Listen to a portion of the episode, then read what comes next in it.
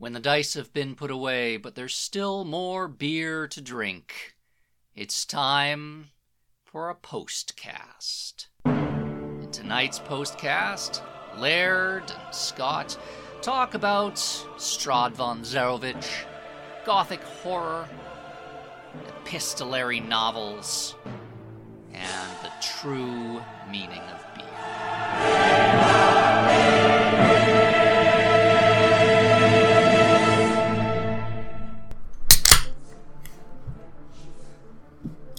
I've been meaning to talk to you uh, because I know you have a lot of strong opinions about D and D, D and D in general, Mm. Ravenloft in particular. I think Strahd von Zarovich uh, was he your boyfriend at some time? You you you really uh, I think, um, with this stuff. You and I have a bit of a, a disconnect there because, Hmm. again, I'll, I'll try to. I never played Ravenloft in the traditional sense, No, so I never really, other than that short game that we ran, that you ran a couple years ago, yeah, I never not- encountered Strahd in a game. I never played in Barovia in a game. okay, but Yeah. back up. You said you never played it in a traditional sense, Well, I played the Raven that Ravenloft second ed advanced box set. right? So we spent some time in uh, is that Sithicus?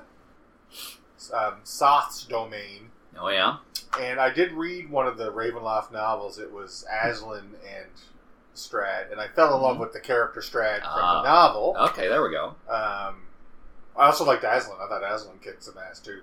Um, but uh, yeah, I never played it in the traditional sense. Like I know you have a very uh, like your childhood was playing Castle Ravenloft by, by the sounds of it. Like it says like everything you ever loved Hmm. is based around the map of Castle Ravenloft and folding it out and looking at the 3D map and rubbing it on your schlong or whatever the fuck. it's it's pretty enticing, uh, and it, uh, despite the paper cuts, it's it's it's a lot of fun. uh, yeah, I don't know. I mean, the the diary entry that I read from 1990 suggests to me that I was mad about Ravenloft around well around that time. Obviously, it came out in 1983, but I was only nine years old, and I didn't discover D and D at all until I was at least 11 or 12. Um, Still pretty young for D and D, really. I suppose. Yeah. Uh, something special about Ravenloft compared to the other D and D settings and and um, adventure paths and stuff like that. I mean, they all have like this. The Rod of Seven Parts has like this legendary status, and there's like Mhm. The one where it's like Journey to the Mountain, where it's there's a spaceship or something. Like there's all those like legendary. Um, That's the ex- for- expedition to the Barrier Peaks. That's what I said. Exactly what I said. Yeah. Um, but there's, uh, I mean, nothing beats Ravenloft for I think, even the cover of the fucking thing. It's Mhm. like, oh, that looks great. Yeah. In fact, it was so good that they ripped it For off. Castlevania, yeah, Castlevania 2, I think, in Yeah. the Japanese version. yeah, that's awesome. Yeah, yeah. Sorry, I stole that from you. I apologize. No, Sorry, that's jump- I jumped in front fair. of your words. Excuse me. Yeah. Um, yeah, I think e- even people who aren't as old as we are and didn't play D&D in the first edition, if you asked them to list some first edition adventures, they would say uh, Tomb of Horrors, maybe the Temple of Elemental Evil, Mhm. and Ravenloft. Those those ones have got to be the ones that have kind of stuck for the longest. What's the one with the demi lich in it? Is that the Tomb of Horrors? Yeah. Yeah, that one sucks. Well, that came from uh, an even earlier phase of D and D's existence when uh, players and DMs had a much more adversarial relationship. it was it was a, a contest to see if you know can we survive Gary's new dungeon. I um, I played a game of um, Marvel Superheroes. It was another TSR game. Mhm. Um, we used to, I used to whatever. I guess DM's not the right word, but I used to run those games all the time. Yeah. And uh, one time, my friend that I used to run through the games was like really desperate to learn to storytell or DM or GM or whatever. I said, "Yeah, man, play a game." And he spent the entire game trying to kill me, like he was trying to win. He just Yeah, he didn't get that. He thought that he was defeating me all these times, and I couldn't stop him, kind of thing. It was Sure. really, he just didn't quite get it. Mm-hmm. Was funny. Well, and I remember a point in my dungeon mastering career. Uh, not it's not that I wanted to kill the players, but I did want them to feel mortal and vulnerable, and you know, and Ravenloft is especially good for that uh, because it plays into all of the gothic horror tropes that that make you feel like you're overwhelmed and surrounded by evil. Because guess what, you are. Uh, I think that a lot of other modules can do that in instances, in moments, but it's not a pervasive feeling the way it is in Ravenloft. I remember I read the uh, the Ravenloft books that that second edition box set thing I was telling you about. It was trying to explain gothic horror Yeah. and um, and how to run the game. It was like, you know, your players will come across a lake, and in the lake is a woman bathing, and she's beautiful, and they get closer, and all of a sudden she turns around, and she goes missing half her face, and she lunges at you. Like, Ah! and that was the first time I'd ever like we'd ever we never tried to play a horror game up until that point. Like it was Mhm. always just strictly Mhm. man versus monster, Mhm. fight, fight, fight kind of thing. So um, Ravenloft was the first the, the first stuff I played or played with that had any any level of subtlety or or nuance to it. yeah. Uh, but that's only because I read it in the book and I'd never never come up as an option before in my Yeah. head. Yeah. Didn't occur to you. I was, you know, I'm no, I'm no playwright. Let's put it that way. So. it's it's hard. It's hard to to to generate a mood, Mm-hmm. right? Uh, and and even as a playwright, I, I, I am one of those as well. Uh, I recognize that when you're with a bunch of your buddies and you're drinking beer and you're not actually in a, an old haunted castle, you're just in somebody's basement. You know, generating that mood is not easy. It takes even more of that sort of collective suspension of disbelief that D and D does to begin with. So I think it's for at least journeymen, if not expert players. Well, you know yourself, whenever you're the DM, if you want your players in a situation where they feel scared and that you want them to run away or you want them to, Mm. they will just fight to the death. Unless, like, you make them get Yeah. captured or whatever, you know what I mean? Yeah, you've got to you've got to make it clear to them. Yeah. And you got to get them on board or Yeah. otherwise you have to force Mhm. thing. It, it gets awkward. Well, and it's partly because, uh, as you joked about in the game, uh, we all there's this tacit understanding. You know, despite the early days when DMs were trying to kill players, there's this tacit understanding that I'm not going to throw something at you that's way out of your level. I'm not going to throw something at you that you can't handle or don't have a chance to handle. Uh, or if I do, then I have to signal to you somehow that this is not something you're meant to fight. Yeah, I remember. I can't remember. It was the monstrous manual? I think from from second ed. Uh, I was reading about the Tarrasque, and it was. Uh, I mean, you're familiar with the Tarrasque, obviously. Um, it was like your players don't fight the Tarrasque. The Tarrasque is more like a Like environmental Yeah. force that they have to contend with. Like maybe they try to distract it away from a village, or Mhm. or something like that. And any game that um, that I had witnessed that a Tarrasque was involved in, which was two, um, the players just tried to fight it until they died. Like they just, Hmm. uh, it just whatever. It just doesn't clue in. Like they just Mhm. don't, they don't Mhm. get it. Well, Uh, and that's but Ravenloft somehow gives it just feels like you know what my guy would be shitting his britches. Let's get him the fuck out of here. you know what I mean? hmm. Um, I don't know what it is. Uh, it's the only game that ever made me feel that way. And I think, my, like, even my players were like, "Yeah, man, this sucks. Let's get the fuck out of here," you know, Mm. kind of thing. Yeah. Um, instead of just sitting there fighting until they're dead. yeah, I think even people who haven't read or seen much gothic horror still kind of understand through cultural osmosis that they're not they're not playing the same roles Mm-hmm. that they would be playing in a high fantasy situation. Um, you know, most D and D adventures owe more to Conan or um, Fafhrd and Grey Mouser, Fritz Leiber's excellent, excellent stories. Jeez, uh, that's a deep dig for me. Uh, I'm on the outside of that. No, loop. oh, I'll lend them to you. They're Yeah. outstanding stories. Um, you know, or Tolkien, of course. Yeah, which- well, that's that's which- what I'm always drawn Yeah, back to. is, yeah. Um, I remember my my friend Jason, his dad uh, I was telling about how well I was over there. I was telling Jason about D and D how I played it. and Holy fuck! I can't believe it. You can't wait to show it to you. It's gonna be great. Mhm. And his dad, I remember his dad's name was Ruben. he was like, "Oh, that's just Lord of the Rings." And I'm like, "What are you talking about? I'd never heard of Lord of the Rings at that point." Oh, So of course, then I read the books. And, uh-huh. uh, although I, I did, he told me to start with The Hobbit, and that was a big mistake because all I did was I read, I kept reading the songs that the dwarves kept singing because I assumed it would be important, and it was 85 pages of dwarves singing. sure. Uh, the Hobbit was not that good of a book. no. Just throwing that out there. uh-huh. Uh, I'm sure that if this gets any comments online, that I'll be torn apart. But it was Mhm. not a great read. It's not super fun to read. It's a kid's book. Yeah, well, yeah, fair enough. hmm Hi, Cat. You alright? And it has it has elements of high adventure. It's got a dragon in it. Dragons it's are a- cool. fucking dragon. It's got a Mhm. magic ring. It's the first time like a magic ring is an Sure. important part of D and D. Having a ring slot item is usually huge. Yeah. Mm. Especially if you got huge hands. Yeah, Did I ever tell you about the Minotaur story? I don't think so. Uh, my friend Troy wanted to play a Minotaur uh, Oh. really badly, and this is there was never any real like you couldn't play special races really back then. It was you Sure. get you get the regular suite.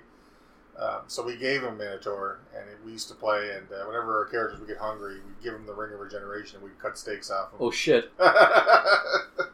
Ha! ah, That's pretty good. we were at like when you're a kid, man, you suck. that's Oh. a that's a stupid thing, but It reminds me of uh, a place in uh, the Pathfinder setting uh, of Golarion. There's a city called Kaer Maga, which is this anarchist city where all all the monsters go and interact with with the normal races. And anyway, there's this this little cult of troll oracles who will read your future by cutting their own bellies open and reading their entrails. their own entrails. Yeah, and then, and then they regenerate. Wouldn't their entrails just be the same all the time? I guess the, re- the regeneration process. It's it's it's the way they fall out. Mhm. Just like that's how they do it in in ancient Rome. Is you just cut open a goat, and then you you watch how their guts spill out, and, Right. and that tells you things about the future. Well, I'm not much of a diviner, I guess. So I never learned the trade. Yeah, you should really cut things Mm. open more often. You'll you'd be surprised. Fair enough. Yeah, Yeah. I thought they smelled bad on the outside. Uh, Uh. this is this is why we're not friends, man. You gotta lay off that shit. references to the Empire Strikes Back? yeah, I, I think I won't. Fair enough. Uh, this is a good time to start talking about how cool the Mandalorian is. uh, if you like, That's a good show. I'd like to Mhm. watch more of it. sure. All right, back to D and D. Yeah, yeah, I like D and D too. Uh, D and D's fun times. hmm I think that for me, I, I wasn't into gothic horror when I started playing Ravenloft, but I was getting into vampires, and I think that Strahd represented this ideal. You've complained about the stat type vampires. You've complained about Pretty boy. yeah, or vampires that The fucking spend Lost Boys piss me off. Really, bad. Lost That's Boys, no less. Dancing upside down on the ceiling. What the? F- Nobody danced on a ceiling. Sorry. You misremember the Lost Boys. Uh, I just remember them being a bunch of punk ass bitches. they were punk, and they Ass bitches. were asses, but I don't think they were punk ass bitches. I'm pretty sure Listen, I could have knocked them all out, and they're vampires. Listen. that's how much punk ass bitches they are. Uh, hard disagree on the Lost Boys. Okay. Um, I I don't remember the order of things. I probably didn't read Interview with the Vampire or the other Anne Rice books until after I'd played Ravenloft, but I, I could ha- have that mixed up. But Strahd was a more perfect vampire in my mind than any of those others, e- even more than Dracula. Mm. Uh, I hadn't read the book Dracula by then either, so Are you um you're you, you're a fan of the Bram Stoker Dracula? yeah, yeah, I love the book. I didn't. Um, I'm not much of a reader, Uh. but um, I did read, read Dracula, Mhm. and it didn't really come off as like the caped, Mhm. long fanged, No, no. brooding castle guy, right? Like No. like you see in Ravenloft, and that's. But when you think of a vampire, I always think of that Yep. guy up in his tower. That's basically the fucking picture in the front of the Castlevania game. Oh, yeah. you know what I mean? Like that's Yeah. what I think about. Yeah. And I don't know if that's D and D or did it just seep into the pop culture so hard. hmm Yeah, Uh, it, I don't it's uh, it started. I think the the the image that we have of Dracula and by extension vampires in our culture comes primarily through Bela Lugosi in the Universal Right. Dracula. He has that big medallion on his Yeah. chest. Yeah. Yes, yes. I, and and all the aesthetics of the castle and so on. Mhm. They that all uh, coalesced with that one film. There had been other vampire movies before that, and of course there are many other takes on it afterwards. But al- along with Frankenstein, same thing happened with with the the Universal Frankenstein. Even more so, because now you almost can't talk about a Frankenstein without thinking about the big green guy with bolts in his bolts. neck. Yeah, Yeah, but I think like I read Mary Shelley's Frankenstein like Mhm. as more as, as a lark, like it wasn't a serious read, but I just got the impression it was just like a more like a patchwork zombie sitch. I didn't, I don't remember the bolts in the neck, and I don't Nope. remember any. Oh, okay, so it No. wasn't there. Yeah, No, there were no bolts in his neck, and and he was the creature was designed to be beautiful, um, but his proportions were all wrong. And when he came to life, Victor was horrified by what he'd done. Um, so so it's a little ambiguous in in Frankenstein, and it's very ambiguous in Dracula because Dracula keeps changing shapes right. right? He's he's an old man in the castle. He's a young man in London. Uh, it's it's the the elements like the DNA for our vision of Dracula is in the book, but it's just a small part of what makes up this Mhm. this kind of patchwork. And the and the other thing about Dracula is that it's written from all of these different perspectives. It's written by It's- like missives back yeah, and forth. yeah, yeah. It's Yeah. called an epistolary novel. Oh, thanks. I You're welcome. Uh, you know what? I wasn't going to be able to sleep tonight. Uh-huh. I can't. Now you know. Yeah. Um, but but most of the people who are writing those accounts don't meet Dracula, or they don't meet him until almost the end of the book. Right. So so it's an awful lot of like second and third hand reports, Right. which which again doesn't give you a clear impression, and that's probably part of the point. Yeah. You know, yeah. he's this It's kind of shadowy, pervasive yeah. figure that's you know. I'll I'll certainly try and do a lot of that with Strahd uh, in the campaign. It's you know it may be a while before you meet the guy. Uh, not to disappoint you, but oh, um, that's, I don't want to meet all Strahd anytime soon. Imagine your expression if you if you'd opened up that trap door Everybody goes, "Blood." Rises up out of it. I um, that reminded me of uh, remember that uh, that novel. Um, it's a Choose Your Own Adventure from Ravenloft. I bought your daughter. Yeah. The first couple pages was about oh, you walk into a room and there's Strahd. What do you do? And if the, the first thing says attack, Attack Strahd, and you just die right away. It's Yeah, just, yeah, you're just yeah, defeated. yeah. oh Jesus! That's the way. But yeah, he checks all those boxes like he's got a cape and he's got the neck jewelry. He's, Oh yeah. turns into fucking mist and he turns into fucking bats and he Yeah. can turn into a wolf. Yeah, Um, yeah, yeah. The the Dracula is very very strong. mhm. in Ravenloft. Um, it's and even and I, I talked about this on uh, another fast cast with uh, with Gail.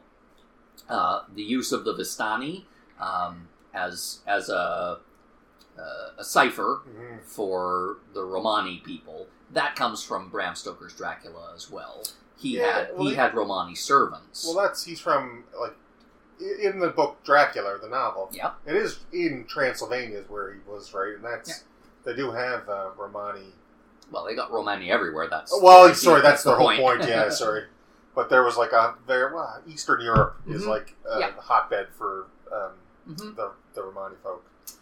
but but it was it was that association I think that probably inspired the Hickmans when they wrote Ravenloft to include, and they just called them. They used the G word at first. They didn't use Vistani until second or third edition. Um, It's uh, it's weird. Sorry, uh, Mhm. This is a little bit off topic, but it never even occurred to me that the G word mhm. was. I mean, it's not a racial slur, I guess, but Yeah. it's a jingoist Mhm. or um, culturalist. I would call it an ethnic slur. ethnic. Yeah, Yeah. that's good. Yeah. It's so funny how the world is, eh? You just don't think Well, of things sometimes. I mean, all kinds of things that we said in the 80s or the 90s or the aughts. I mean, I just don't understand their culture enough to even Sure. talk about it. So Sure. why would yeah? Well, and that's that's part of the probably. problem. yeah, that's why we shouldn't go appropriating Yeah. it for our stories because uh, we really don't understand. that's right. Yeah, that's right. yeah, that's all there is to it. Yeah, well, that's shut up about it. Mm-hmm. Yeah, yeah. It's uh, I, I never really like gothic horror in general. Um, I don't. If you said Laird, can you name five gothic horror stories? I'd be like, yep, Mhm. Mary Shelley's Frankenstein. Mhm. I'm drawing a blank. Probably Dracula. That's about it. That's what I got. Yeah. Like uh, gothic horror seems like it's this huge, pervasive genre hmm with no content that I'm Mhm. aware of. hmm Well, and, Um, and if I did start to list I wouldn't the other them. classics, Yeah. you wouldn't. You No, wouldn't and in fact, I did one time read, Mhm. kind of curiosity, there's a list of Gothic horror, and it was Right. really Ooh, obscure what? stuff written in like the 16, 17, 1800s, Yep. maybe? them. the um, monk, the castle of Otranto. Yeah. Um, they're weird, you know. they're they're they're like the earliest ones are not what we now think of as gothic horror, but uh, it was even at the time really weird stuff. It Mhm. was almost it was a, like a countercultural movement. Um, the romantic poets were doing their big thing at the time, and so they were all flourishing and waxing and whatever. Yeah. getting all um, hot for flowers and and then in like real life the industrial revolution was beginning and the enlightenment was going on so there was all this scientific stuff and and it, gothic horror was like a return to something dark and well middle age you know the the, the sort of the medieval version just like those gothic uh, churches Mhm. um, that that kind of made people uncomfortable because it came it preceded all of that modern understanding of the world. Yeah, no, I can dig that. Yeah, Yeah, it's, it's just a, like it's a genre that like we talk about like it's mainstream, but there's Mhm. literally no content that, I, that I'm aware of. Like I'm Mhm. sure there's a few things that mm. like if you ask me about like is like the Cthulhu mythos, would you is that gothic horror? They got like the investigator type guys usually and stuff. Like it's not, right? well, it's it. It depends on who you ask. Uh, you know, if you ask an egghead academic English major, A pedant, you mean? a pedant, Yeah. sure, uh, then no, it's not because Gothic horror was written at a certain time, uh, you know, by certain authors. Um, but it's infused with elements of Gothic horror, Mhm. definitely. Mhm. Yeah, definitely. Um, I think I think anything you can call anything that contains elements of the supernatural or the unexplained, uh, the uncanny. You know, this sort of icky sense that everything normal is somehow weird. Um, that's all part of gothic horror. It doesn't have to have vampires. Um, Oh, it helps though. mhm, Well, sure. Why would you not? Um, a lot of the early gothic horror stuff was about Satan. It was about the Mhm. devil. Uh, and so I think that, in a way, The Exorcist is a, a much truer uh, um, inheritor of the gothic horror tradition. It's one of the more modern ones for certain. Mhm. Yeah, yeah. That is. Uh, beer is pretty good, by the way. I like beer. We uh, could do a whole other Yeah, podcast are you about drinking beer. the uh, Breton Brewing one? The I might be. I might be drinking the Kolsch. Yeah, I got uh, I got this old speckled hen here, which I don't drink very often, but I do like it. Yeah. This podcast is sponsored by beer.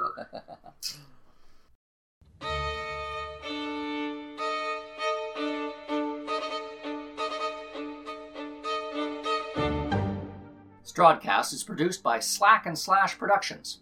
We're based in Cape Breton, Nova Scotia, also known as Unama'ki, the unceded and ancestral territory of the Mi'kmaq people. Other participants have joined the podcast remotely using Zoom from Treaty 6 land, aka Alberta, as well as Seminole territory, aka Florida. We're honored and grateful to live and work on native land. They're called First Nations for a reason. Our campaign is inspired by and uses material from both Curse of Strahd Revamped, published by Wizards of the Coast, and the Curse of Strahd Legendary Edition, published by Beadle and Grimm's. Special thanks to Laura and Tracy Hickman for writing I6 Ravenloft, the module that started it all. Let us know what you think of us. You can find us at slackandslashpod.com or search us on Facebook or Twitter using the same phrase, slack and slash pod, all one word. If you like what we do, please rate or review us on the podcast platform where you found us. Until next time, thanks for listening. Be brave and shine bright.